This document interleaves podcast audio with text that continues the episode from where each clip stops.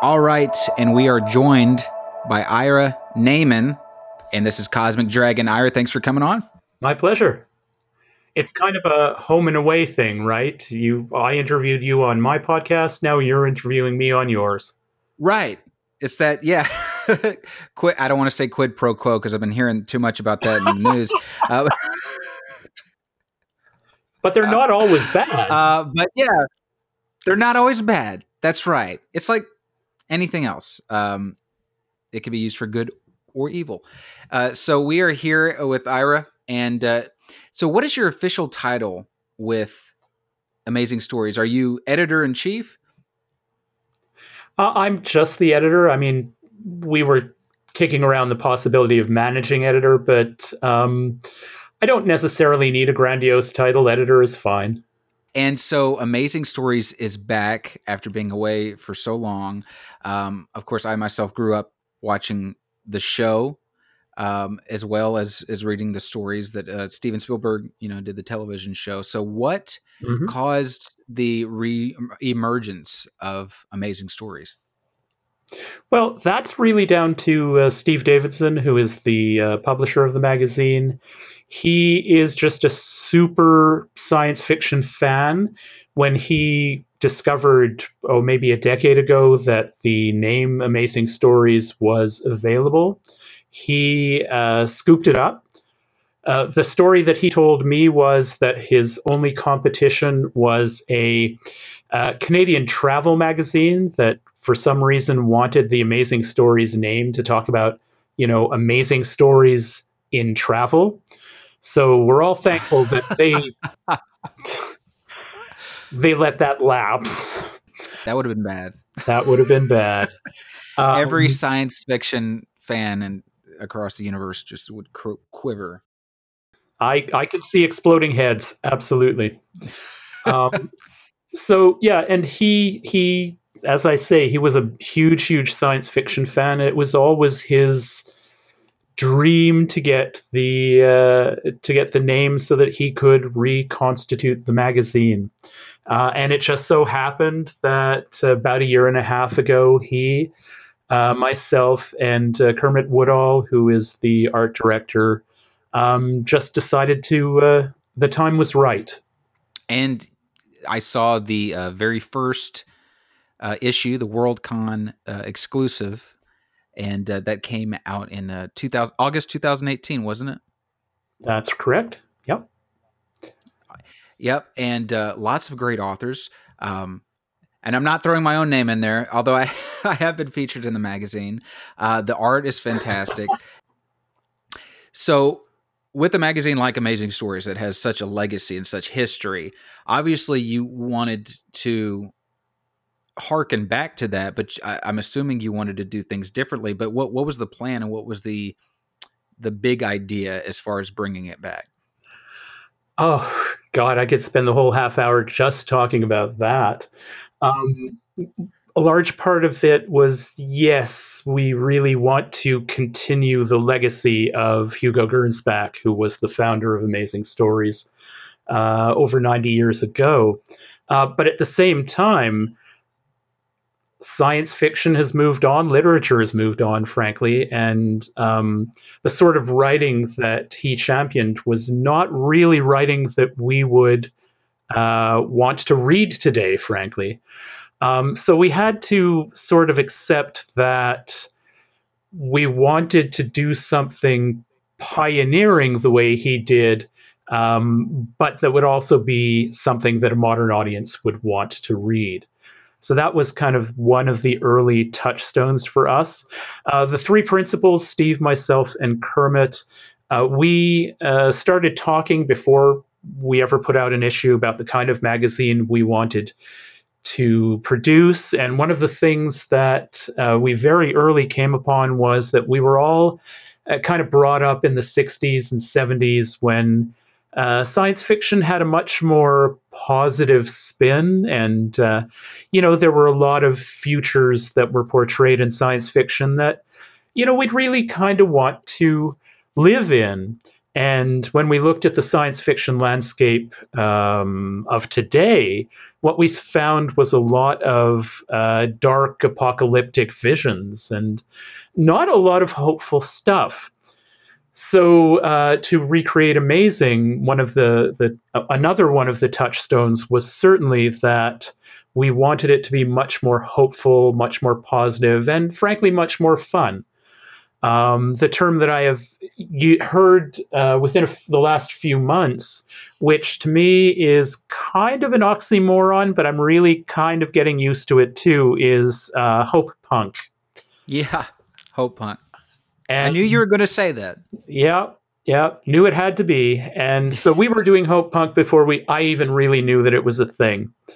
Um, and so I mean, and the thing is that it's also about just within sort of that framework, uh, the best writers and the best writing that we can find. And now, as editor, uh, what I know you probably get this question all the time, but I'm going to ask it because everybody wants to know, especially aspiring writers, is that what is it about a story that makes you want to buy it? there are a lot of things, and um, one of the things that I, I should say just before uh, I get into them in, into details of them is that one of the things I've really discovered is that uh, a magazine takes on the personality of the person who is editing it. So it is absolutely valid to want to know what that person likes and what that person is interested in. Uh, I will say in my other life as a writer, uh, I am primarily a humor writer. So I put a very big value on humor. Um, if you want to get a sense of the kind of humor that I like, the, the easiest thing would probably be to read some of my own writing, uh, which is on the internet. So I'm, I'm not necessarily trying to sell anybody anything here. Um, hey, shill away. in terms of what I'm looking for, uh, one of the things that's really important to me is an individual voice. And this cuts against the grain of what a lot of writers are taught, because a lot of writers are taught um, to get rid of anything that might be specifically personal to them. And for me, that's kind of deadly. Uh, if I can read a story and I can think, wow, a half a dozen or a dozen other people could have written this story, I'm not going to accept it if I read a story and it's like only this person could have written this story, that is a big, big, big, big plus for me. Um, so those are a couple of things. Uh, I do. We are very keen on um, getting underrepresented uh, groups into the magazine. Uh, stories with heroes we don't usually see heroes or heroines, I guess, we don't usually see, uh, whether it's people of color, people with disabilities. Um, you know, those stories uh, will also have an appeal to me. Um, so you know, you put it all together, uh, stories with unusual protagonists, protagonists with uh, a strong authorial voice and humor. Easy, right? That's hey for some. Hey, you know, for some people, they will hear that and they will say, you know what? I have exactly that. And you may end up with a larger slush pile uh, because of this show, but uh, hopefully good content and good and good writing that you find. Uh, I used to read slush, and that's how I kind of approached it. Was just like, well, I, I just know if it's something I I'd like. Um, but you're very eloquent and uh, it, it seems like you've been asked that before uh, because that's a very honed answer. I don't know if you just, you know, improvised or said, you know, spoke from the heart, but uh, I really appreciate that because I can't really answer that question because uh, I, I, like certain things, but um, th- then w- there's so many extenuating circumstances that that throws me off about a story. I, it can have everything I want. It can have jetpacks and you know the Cookie Monster, and that those are the things I'm looking for. But but uh, yes, I like your answer. Okay. Um, moving on. as it as it happens, I haven't been asked that question before. So um, well, but you know, keep I, it. I, thanks. I I overthink everything, so um, that's just me. Yeah, I but that you've uh, you've given me some homework because it's very easy to describe my own novels, but it's a lot harder to describe other people's novels and why are particularly ones I like and why I like them. It's the why that I have trouble answering. So I'm going to have to do some introspection on that. Well, I used to do book reviews um, when I was an undergrad. Actually, for a couple of years, I volunteered at our community radio station at the university, and I hosted a book show um, where I did a lot of writer interviews and a lot of book reviews. And actually, when I started with Amazing Stories, I was doing book reviews for um, for the website Amazing Stories. Um, and so I'm just again, I'm just over analytical about these sorts of issues. Oh yeah, but that's that's I'm sure very much appreciated by your by your peers and the people you work with. Well, I hope um, it's appreciated by the writers, right? When I give feedback, it's um, you know it's well thought through.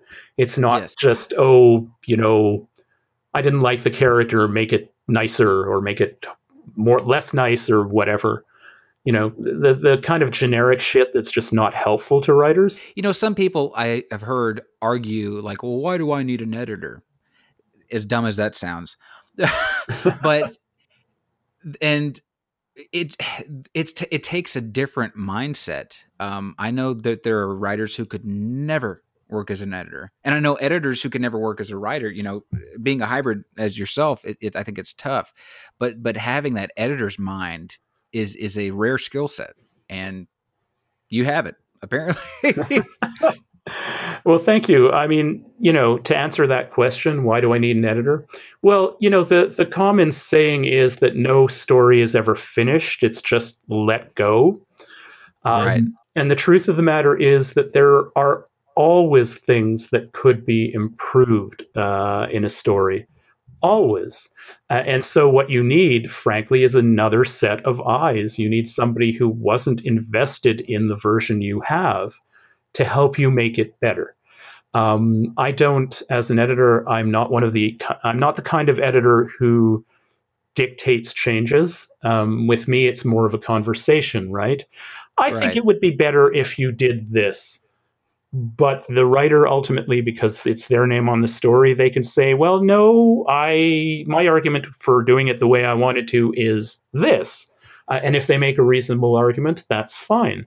Um, but it's always about making the story the best story it can be right? And uh, i will agree there are some editors who uh, who uh, in, oftentimes are also writers who um, instead of trying to get the story to be the best story the author can make it, they actually want to rewrite it so that it's the best story that they could have made it if they had written it. And my response to that, when I hear stories like that, my response is always, well, then just go and fucking write it yourself. Don't don't put that on an author who is trying to do something else, right? Right.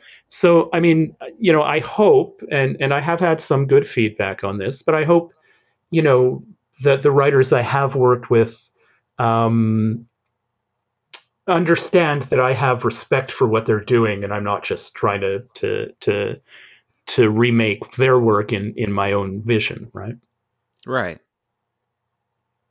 Absolutely. Um, I think a good editor uh, gives suggestions in a way that the author do- doesn't just you know paint by number and just follow orders that kind of thing, but actually understands what the editor is trying to say uh, and takes that information and then does their own thing to correct an error or or they just use it and and implement it themselves. And i think a good editor says that in a way that they can they can respond.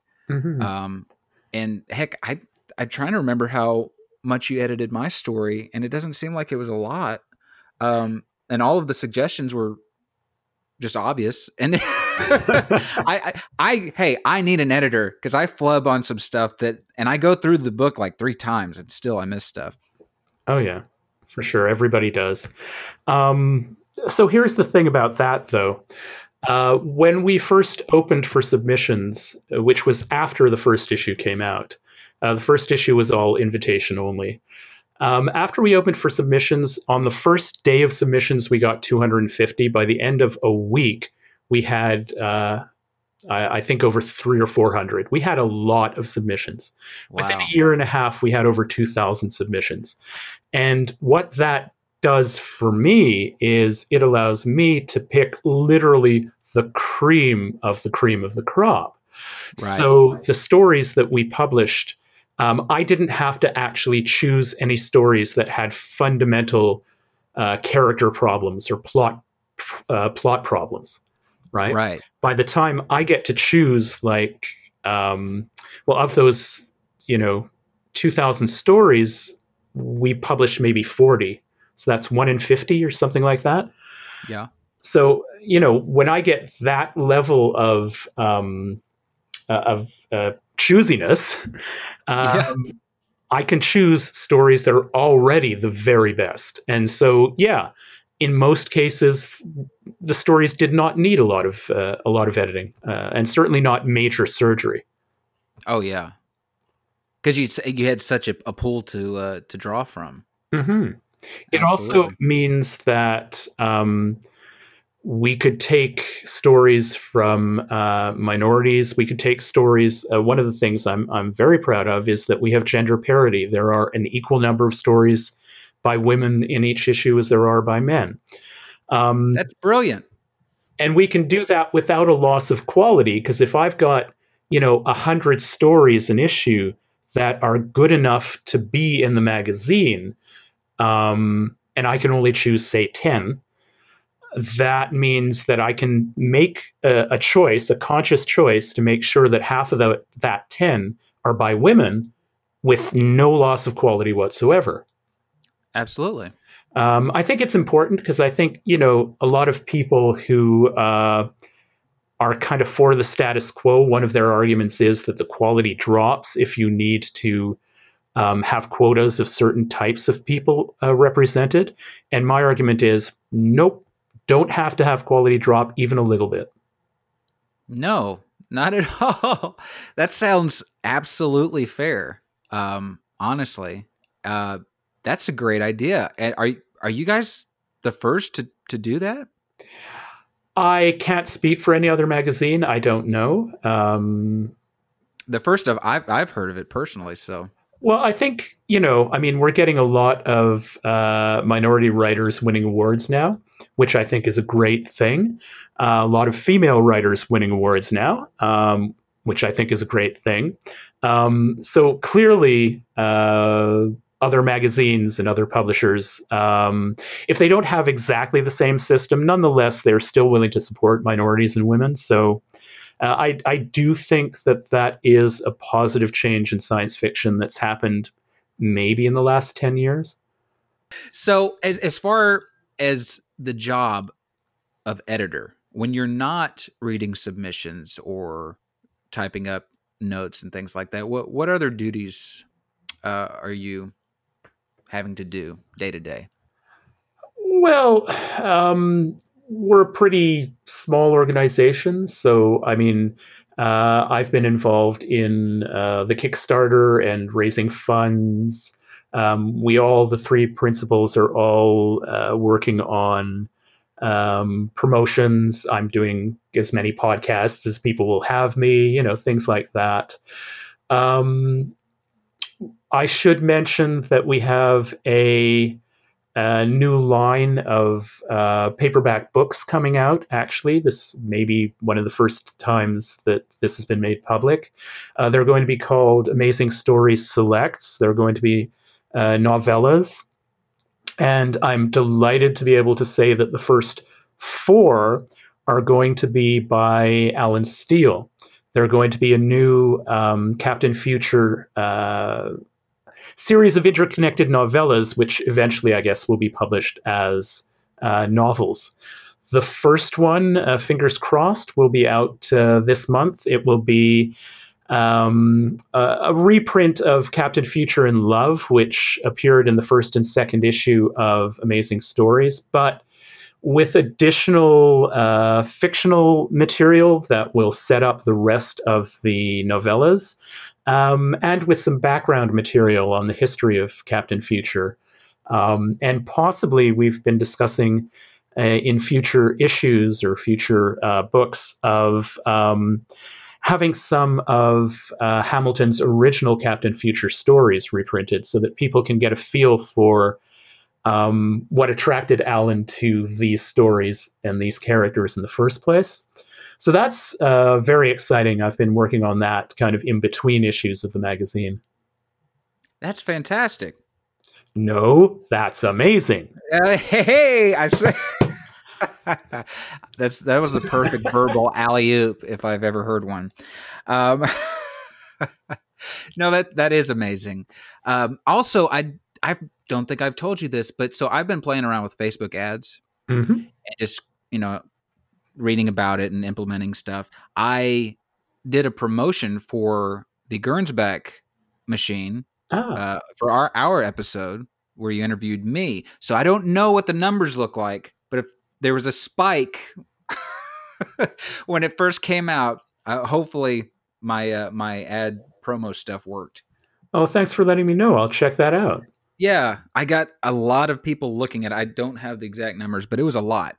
Um, but one thing I did notice in doing it is that I selected a, a, an audience who liked obviously science fiction magazines, and there weren't as many as I would have thought there were. So that leads me to this. It's a scary question, um, but one you've probably been asked before. Is that where do you think the status is on fiction magazines in general, obviously, but especially science fiction uh, magazines?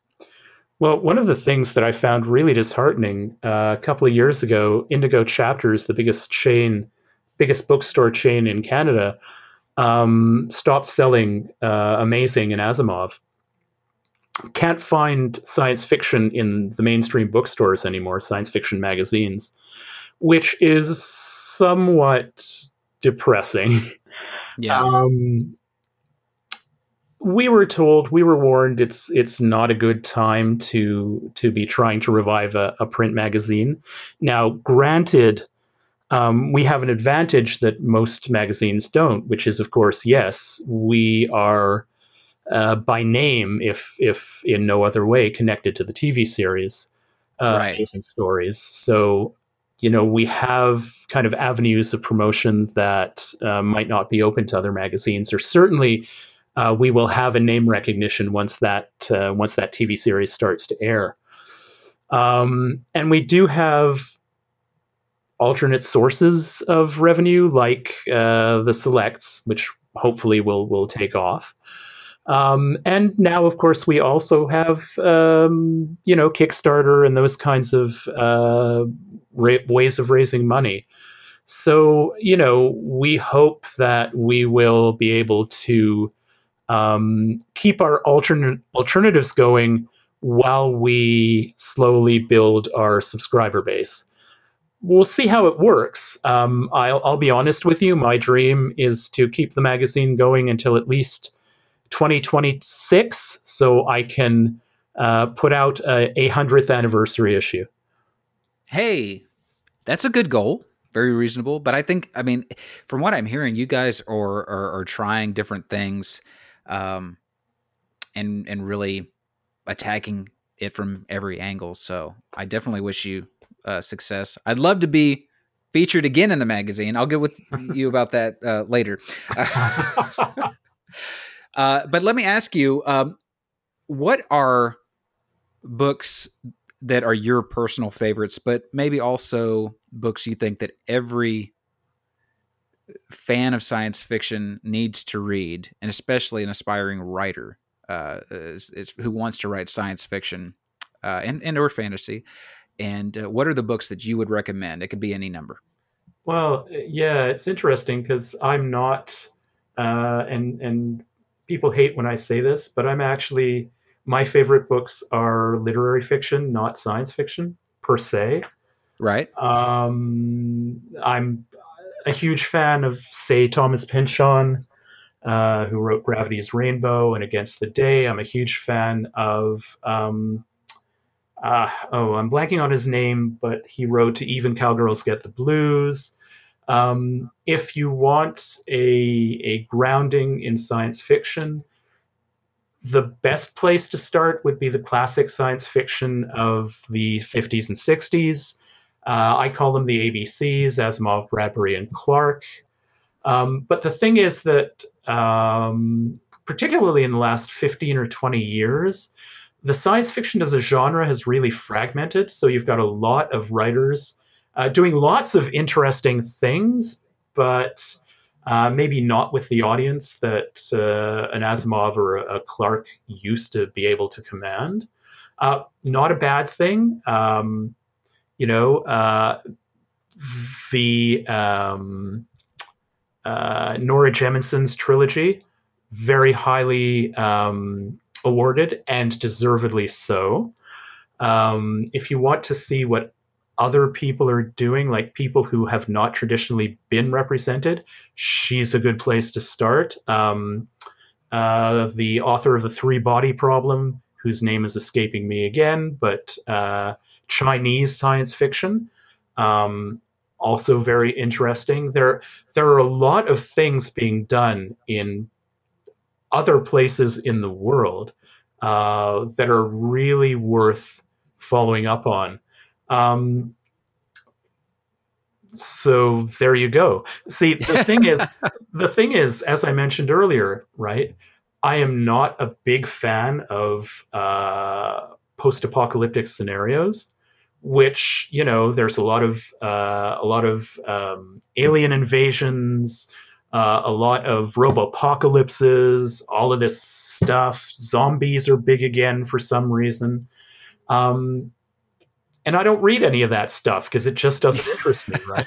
So, right. you know, the main what seems to be the mainstream of science fiction um, is not what I'm personally interested in, so it's not what I would personally recommend. Well, that answer is definitely refreshing. Um, heck, I, I mean, we talked about uh, Thomas Pynchon uh, mm-hmm. in our interview for the Gernsback Machine, and uh, you know, you know who got me started writing was Hunter S. Thompson. There you go. You know, an influence. I don't know. Some people out there would hear that and go, "Yeah, that makes sense now."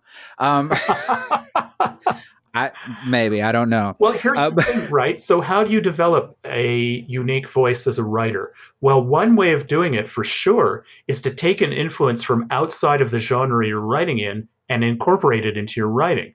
That is you know, one very clear path to doing something uniquely you.